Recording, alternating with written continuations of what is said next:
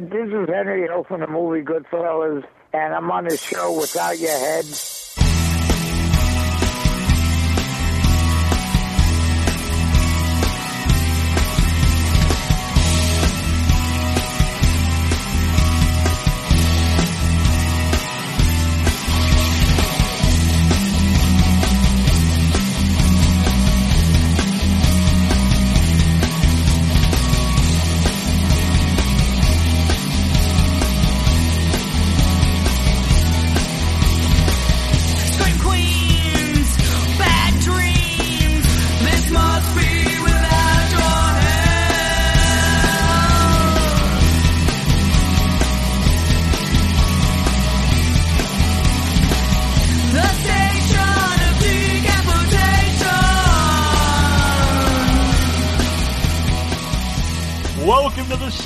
Of Decapitation Without Your Head. I'm Nasty Neal, and I'm joined by the writer and director of Fear, Love, and Agoraphobia, Alex Delerma. How are you doing? I'm great, and I like that open, the Station of Decapitation. I like that. That's cool. I appreciate it. Very good, very good. So well, it's out now on video on demand, so if you can give people an idea who aren't familiar yet, what is the movie about? Fear, Love, and Agoraphobia. It almost sounds like it's some kind of a scary kind of thing, doesn't it? Yeah, so it's a drama comedy, and it's about a guy who graduates high school, and he winds up he just lives with his mom, and he never leaves the house. So he's literally inside for about 10 years, and that's where the story begins with our agoraphobic man. His name is Chet. And then he encounters this very volatile female Marine. She can be volatile. Her name is Maggie, and so she's dealing with some issues of her own. So that's where the story is. It's a kind of a very odd love story if you think about it, isn't it? Mm-hmm. Yeah, definitely. And where is anything in your life did you draw from for any of the characters of the story itself? No, when I was trying to decide on what to write about, I knew that I wanted something that was drama, but also with some real life comedy. And I thought about exploring just that feeling of where most of us at some point in our lives go through this feeling of being trapped, you know, in our own lives, through circumstances, just feeling depressed, and you don't want to come out. You just want to sort of get into your cave and keep everybody out. And I was trying to figure out how I could dramatize that, and I thought, well, agoraphobia is a pretty sort of extreme version of being trapped and dealing with anxiety.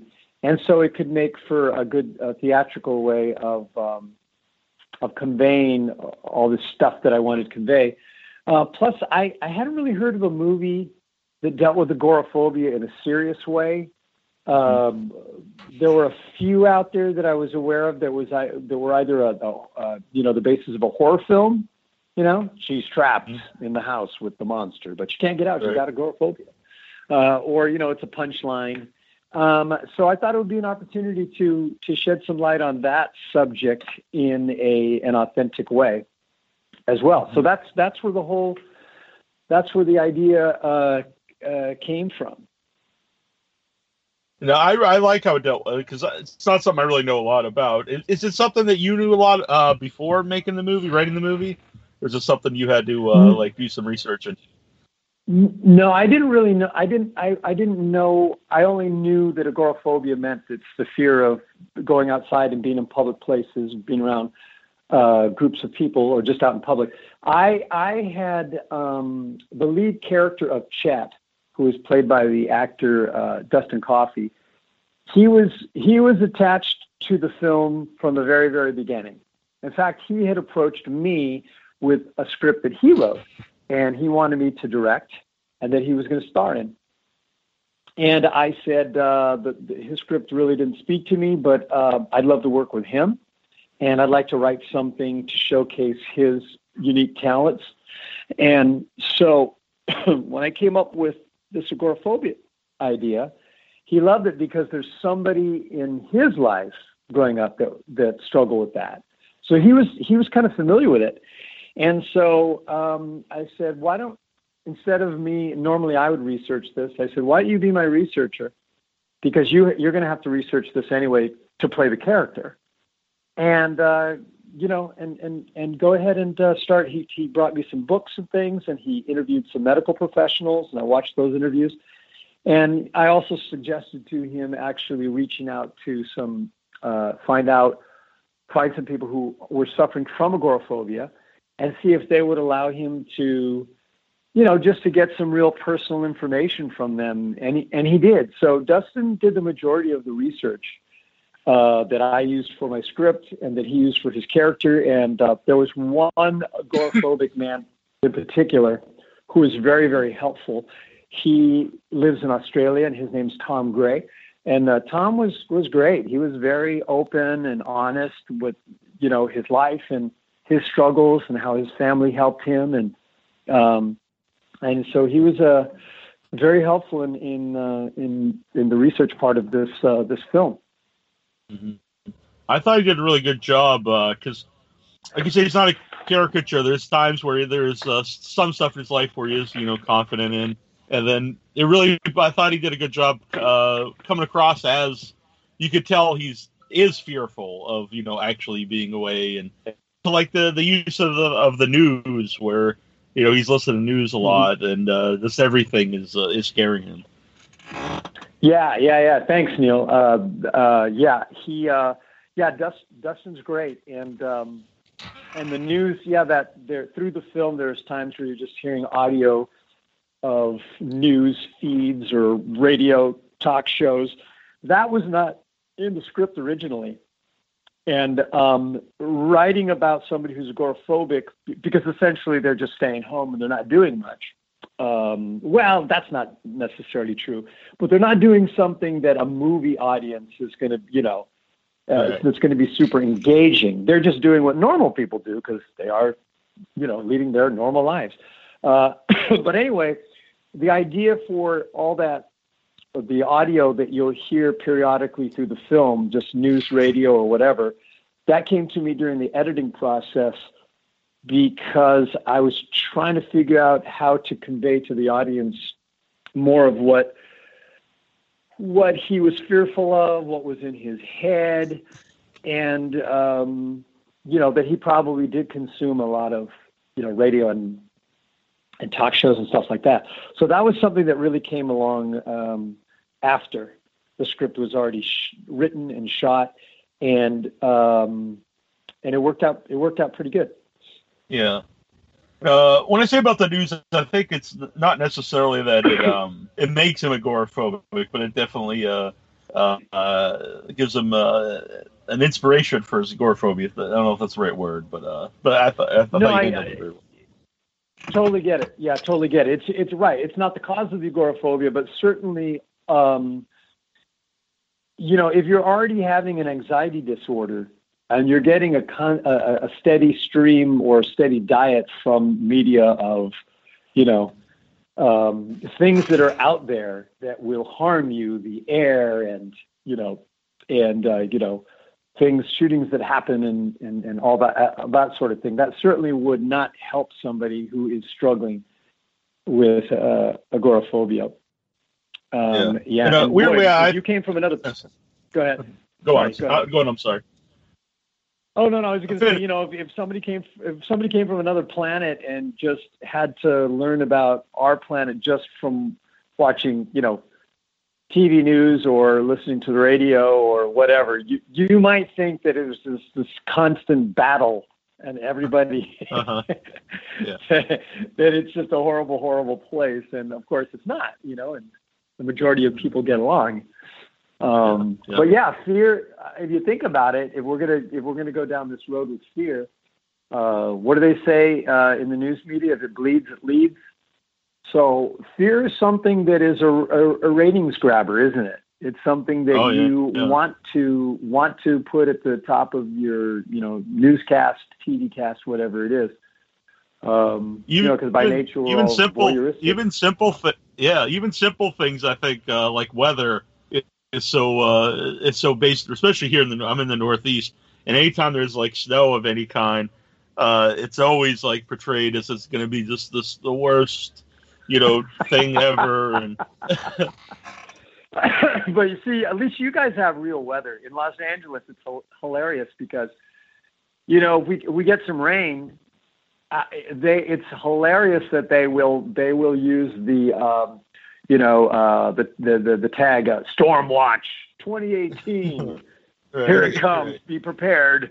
We're gonna get some rain tomorrow. And literally, I'm driving down the freeway and I'm like, there's some sprinkles, and yeah, okay, it's not, but there's not really poor weather guys out here. They don't really have anything to report. It's another day of sunshine. Right, yeah. It worked kind of like The Boy Called Wolf this year because I hear that all the time. Every time there's snow, it's always supposed to be so awful. And after a while, you just get desensitized to it. But then I actually had several nor'easters here and lost power. And it's like, oh, this is the one time I should actually listen to the news. Yeah, it's tricky, isn't it? You're right. That's a good analogy. The Boy Who Cried Wolf. I have one of my oldest brother lives in your neck of the woods. And I say, man, you have real weather to contend with, and he's like, yeah, but I love it out here. This is great. And he's like, yeah, it's no big deal. So how did you? You mentioned knowing Dustin before the doing this. So how did you meet him? So I have worked with both Dustin Coffey in Fear, Love, and Agoraphobia. The two lead actors are Dustin Coffey and Linda Brzezinski. And I had worked for years with both Linda and Dustin because I have an acting and directing studio, acting and directing classes. So I've been their acting coach for several years. And they both had some smaller television credits. But they both were struggling getting their first, movie, and certainly a leading role in a movie for a character actor is a difficult thing to do. Hollywood really, they really love youth, beauty, and a large amount of social media followers. Talent, sort of is almost like number 4 on the list. So especially if you're a character actor, that could be a tough thing. So anyway, I've worked with them for years, and I was very much interested in writing something specifically for their unique talents and to help promote their careers, because I happen to think they're very unique and unusual, talented character actors. And so far, all the reviews that we've gotten have been just positive, and they just glowing reviews about their chemistry and their performances. So I'm really happy that it all worked out the way we hoped it would, especially for them. Yes. The movie primarily is the two leads, so you have to have people that do have chemistry. I mean, there's other characters, obviously, but the movie relies, I think, primarily on those two.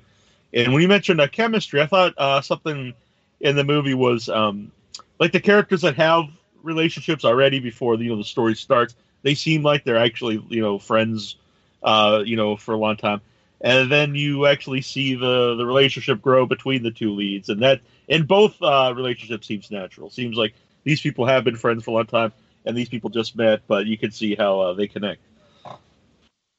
Thanks. I'm glad that came through. And so Dustin and Linda, they knew each other from my acting class.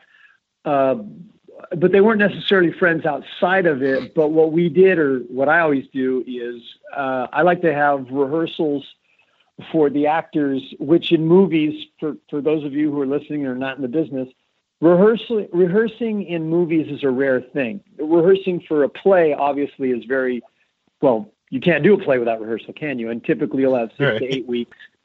And I come from a strong theater background. And so I think we did about 2.5 to 3 months of me rehearsing them and also workshopping my script so I could just, see if it's going to work out. So by the time we went and shot the movie, they had already been working on their characters with me for 2.5 to 3 months.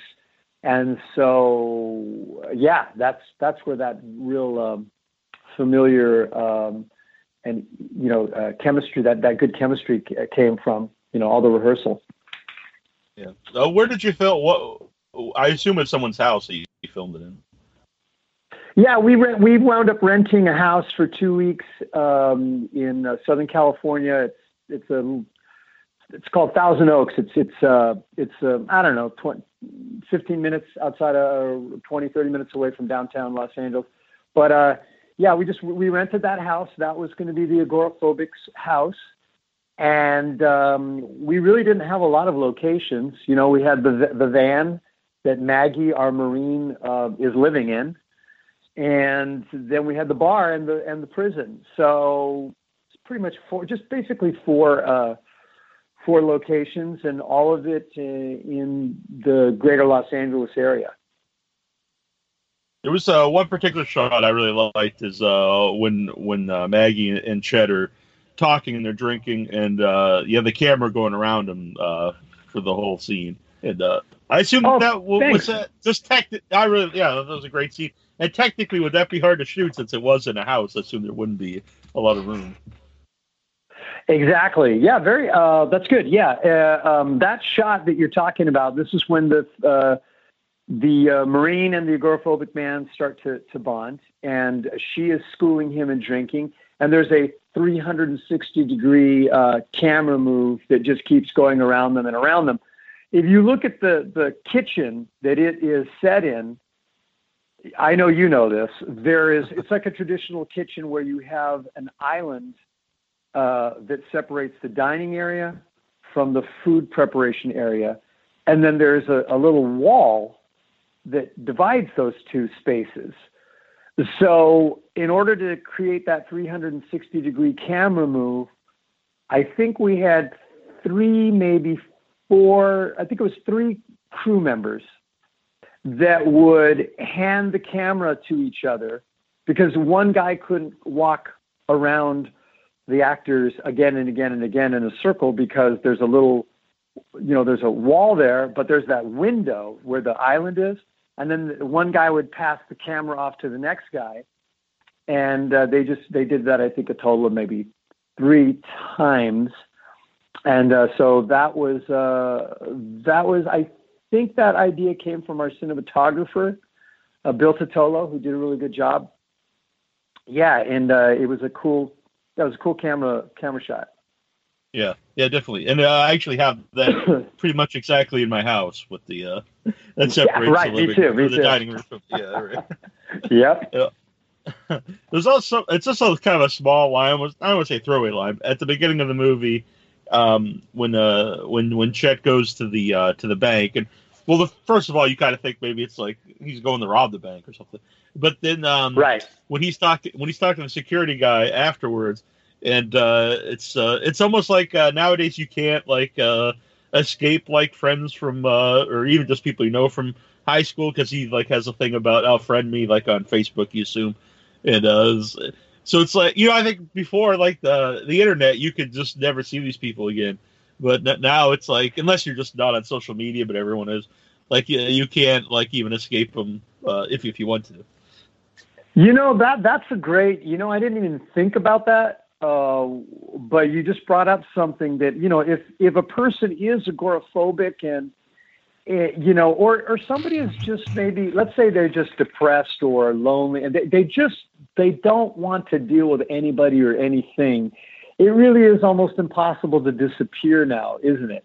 You know, people can, if you have any social media presence whatsoever, even just one, let's say it's Facebook, you know, people, oh, so-and-so I went to school with, he lives in, he lives in New Hampshire, he lives in Dover, he's got kids. It's you really can't really disappear anymore, can you? And so maybe that's funny that you brought that up. I didn't think about that when our agoraphobic man goes to the bank, that he runs into a buddy who's the security guard who is just pestering him and encourage him to basically reach out through social media and engage, which is hard for Chet to do. Yeah, I liked it because he was hard for him to escape just in the parking lot, and then like it kind of now with social media it goes beyond the parking lot, beyond like right, the physical. Yeah, the guy won't let him go. Hey, friend me. Right. I have some people like that from. They might be listening, so maybe I should say that. But it's interesting. I get some of that too through social media. People who you just didn't click with, or exactly, okay, we went to school together, and it's like, and it's the only connection. You bring up something really funny. I wonder how many people listening right now, when they first started doing social media, how many people guilt friended somebody. In other words, accepted a friend request through guilt, which I did. I'd have people reach out to me who I didn't even know, and I was just learning about social media, and I'd be like, who's this guy Harvey? And well, I don't want to hurt his feelings. All right, I'll just accept his thing. And now I'm a bit more discriminating since there's a lot of very interesting individuals out there who are trying to, steal your identity and do different things. Yeah, that's true. Yeah, it's like, well, in high school, I mean, I was into all movies, but a lot of horror movies, and I played Dungeons and Dragons a lot, and I was into professional wrestling. So, not exactly the coolest kid in the, but and then like 10 or 15 years later, all these people, it's like I never even talked to you in high school, and they kind of act like they're your best friend, or it's very. It's bizarre. It's a very interesting dynamic. Yeah, it's very interesting. And then our lead character, he basically after graduation, that's it. He disappeared into his mom's house for 10 years, never to be seen again. So, have you played the? I think you played the movie at festivals because I saw some pictures.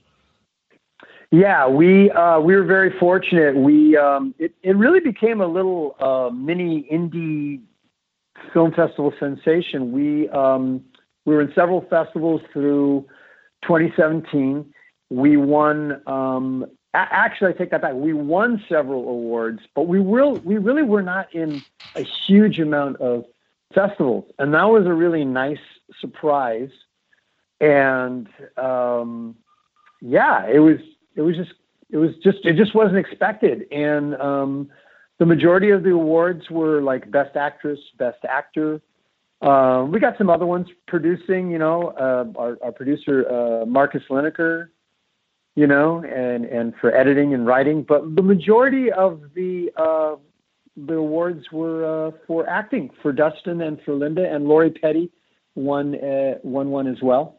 And so, that was an awesome experience. And we went all over the place, to New York and Jersey and Philly and, you name it. So that was a blast. That was a lot of fun. Well, what is like, especially the first experience when you're watching your movie, Fear, Love, and Agoraphobia, on the big screen with an audience? That is something that I look forward to because from my first feature film, I learned very quickly. When I did my first feature, I thought it was like this brilliant masterpiece.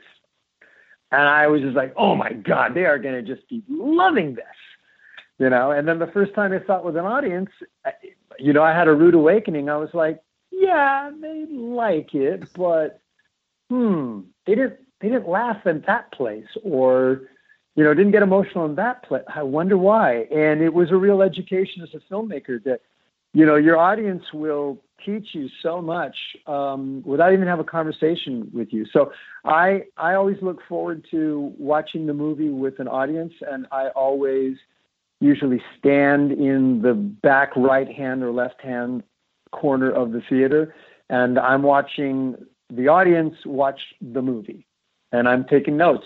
Literally taking notes, because I'll always have a screening, sort of a small semi-private screening before I will lock picture.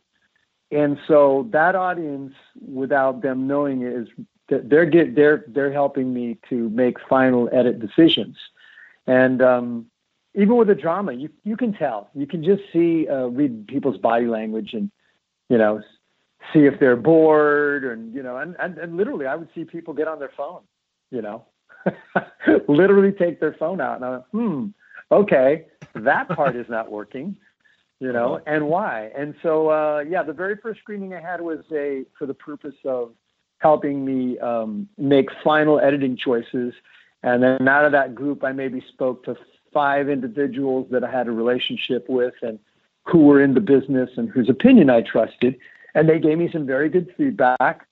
And so then I did, that was the 5th draft of the movie. So I did 2 more drafts. And then the 7th draft was it. Locked picture, we're done. You know, had the big cast and crew screening and they loved it. You know, then we had our first festival, which was the Hollywood Real Independent Film Festival in Los Angeles at a huge Regency theater in downtown LA, like massive, great sound system and picture. And that's where Lori Petty, our only name actress, that's where she won her Best Supporting award from H-Riff. So, yeah. The screenings were great and a lot of fun. Yeah, she's always good in everything, obviously. How did she get involved in the movie? Yeah, I feel very fortunate that we got Lori Petty in. That was an idea by, there's 3 producers, Dustin Coffey, myself, and Marcus Lineker. Our MVP producer, most valuable player, Marcus Lineker, he came up with the idea. He said, you know, I know you don't, you know, you want to use people from the acting studio and Linda and Dustin and all that, but let's get a name actor in here. And I said, well, who do you have in mind and for what part? And he said, why don't we get somebody who we really admire and like sort of a dream actor from the late 80s, early 90s, which is kind of our favorite movie time. You know, those are movies that we, you know, obsessed about when we were younger, you know, and all that kind of thing. And he said, you know, Lori Petty would be great. And I was like, yeah, Lori Petty, because Tank Girl, you know, was a fun movie, and A League of Their Own, and Point Break with Keanu Reeves, and, you know, You're in the Army Now. She did all these movies. And so we submitted a proposal to her management. And she read the script and she loved it. And she's like, yeah, I'll do this. This looks cool. And yeah, it was a blast. Yeah, she's really good. I think that could work in one of 2 ways. Like if you have a name actress or actor in your movie, like it worked really well with Lori because she's very good and it's very natural. But I think it could also, you know, if you maybe get someone and then it's just kind of like they stand out like, hey, that's just so-and-so in the movie. It doesn't really connect with the rest of it, but it totally worked. You know, that's a very good point that I didn't even think of, that the charm of this film is you have everyone is unknown in the movie. Most of the people in this movie are from my Cinema Gym acting and directing studio, and it was their first film, with the exception of like there's 2 middle-aged actors in it that play Chet's parents. And they obviously had done some movies before, but everybody in the movie is, but they're not well known faces. And you're right. All of a sudden, if Meryl Streep shows up, right. It's like what? Yeah. But so maybe it's a good thing. You know, we caught Lori. She certainly is still working, but she had worked for a while, and then she was working in television on Orange is the New Black and a couple of other shows. So she was sort of like coming back, and we caught her at the right time. So, you know, I think people, she obviously looked different. She was older. She's more mature and seasoned. Her hair color was different. So it didn't look like a movie star that got plopped into the film. Mm-hmm. To go back to the editing, did you do your own editing on the whole movie? Yeah. No, actually, the very first draft of the first, hang on one second. The very first draft, or the very first half, the first half of the first draft was edited by my assistant editor, And I just wanted him to see if he could put as much of the film together very quickly. And he got halfway through it, and then I took over. And then after that, I edited the rest of the other 6 drafts. So, yeah, but he was helpful. Just, it was interesting to see how somebody else cut the film. And he had a different style than me that was much more quick cuts, a lot of different angles. And I had decided to just go with making it longer takes and not worrying about whether or not the audience was going to still be engaged if the shot wasn't constantly changing. Because it really, I felt like that's not the movie we're making right now. It's a character piece. It's not plot driven. And we're just going to take our time, and, either people are going to enjoy spending time with this agoraphobic man and this female Marine, or they're not, And so that editing style seemed to work out really well. Mm-hmm. I was just wondering, if you edit your own thing, do you ever... is it harder sometimes because it would be something maybe you have the memory of when you're filming it as opposed to it something that may or may not work within the movie, if that makes sense. Yeah, no, it absolutely doesn't. That's a great question. The first feature that I've directed about 2 features, 10 short films, a web series, but the very first project was a feature film.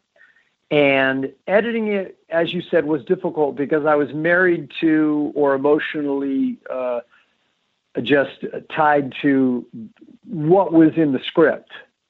And I'm sure you've heard the expression that in the movie business, the script is written 3 times. The first time is by the screenwriter, and then the second author is the director as he's shooting it. He's changing things, he's moving things around, adding things. And then the third author of it is the editor, because if he's allowed to, he'll go ahead and suggest things or have the director do different things or suggest even doing a reshoot. So I like the fact that if I'm the editor, I get to, and as the director, so I change things as the director while I'm shooting, actually rewriting some things on set. I'll stop the scene because I'm this isn't working. And it's not the performance, it's the writing. And then in editing, same thing, where I'll rearrange the order of some scenes. I'll chop out dialogue. I came up with 2 scenes that were not in the script. As an editor, I was thinking, I need 2 more little scenes that I didn't think of. And I wrote those. We went out and just shot them real quick, and then I cut it into the movie. So editing is great because it gives you, as a filmmaker, just one more chance to, to play with the script a little bit. Mm-hmm. So where can you, I know it's on video domain, but do you have any specifics where you can see Fear, Love, and Agoraphobia? Yeah, it's now available on iTunes, Google Play, and Amazon. And I believe it's streaming on Amazon, but I think the DVD is going to be available in a couple of days. Oh, cool. Is there any specials on that? I assume there are. Any specials? I'm sorry. Yeah, the DVD. Oh, you mean on the DVD? Right. Yeah. Yeah. Actually, I have a behind-the-scenes video that I put together that just gives you a little bit of backstory and more information on how the movie was made and agoraphobia. And then I also recorded a director's commentary, which one of our producers, Marcus Lineker, is part of, and both of our lead actors are part of. And I tried to share as many stories as I could for any other filmmakers out there that are just looking for some new tools or tips or things. Because obviously this movie was made on a very modest budget. And I love listening to directors' commentaries and just getting different ideas and, different tools for myself for the future. Yeah. So, yeah, I put a lot of that stuff into the DVD commentary. Yeah. Interesting enough, I've have a lot of independent filmmakers on the show. And, some of various levels, because I think independent is kind of is a broad term, honestly. But some people I've had on, they've said that they've who didn't go to film school, that they learned to direct from listening to commentary tracks. I'll be honest with you. Even though I did take some filmmaking classes after I made my first feature. So I made a first feature without any filmmaking experience, and it actually came out pretty good. I don't recommend that. I think you do need training and you need mentorship and guidance. But in all honesty, I made my first feature just because the director that I hired got overwhelmed and bailed out, and it was up to me to I guess I'm the director now. And it worked out, and I fell in love with it and transitioned from acting into screenwriting and editing and directing, all because the guy I hired, he wasn't able to do the job.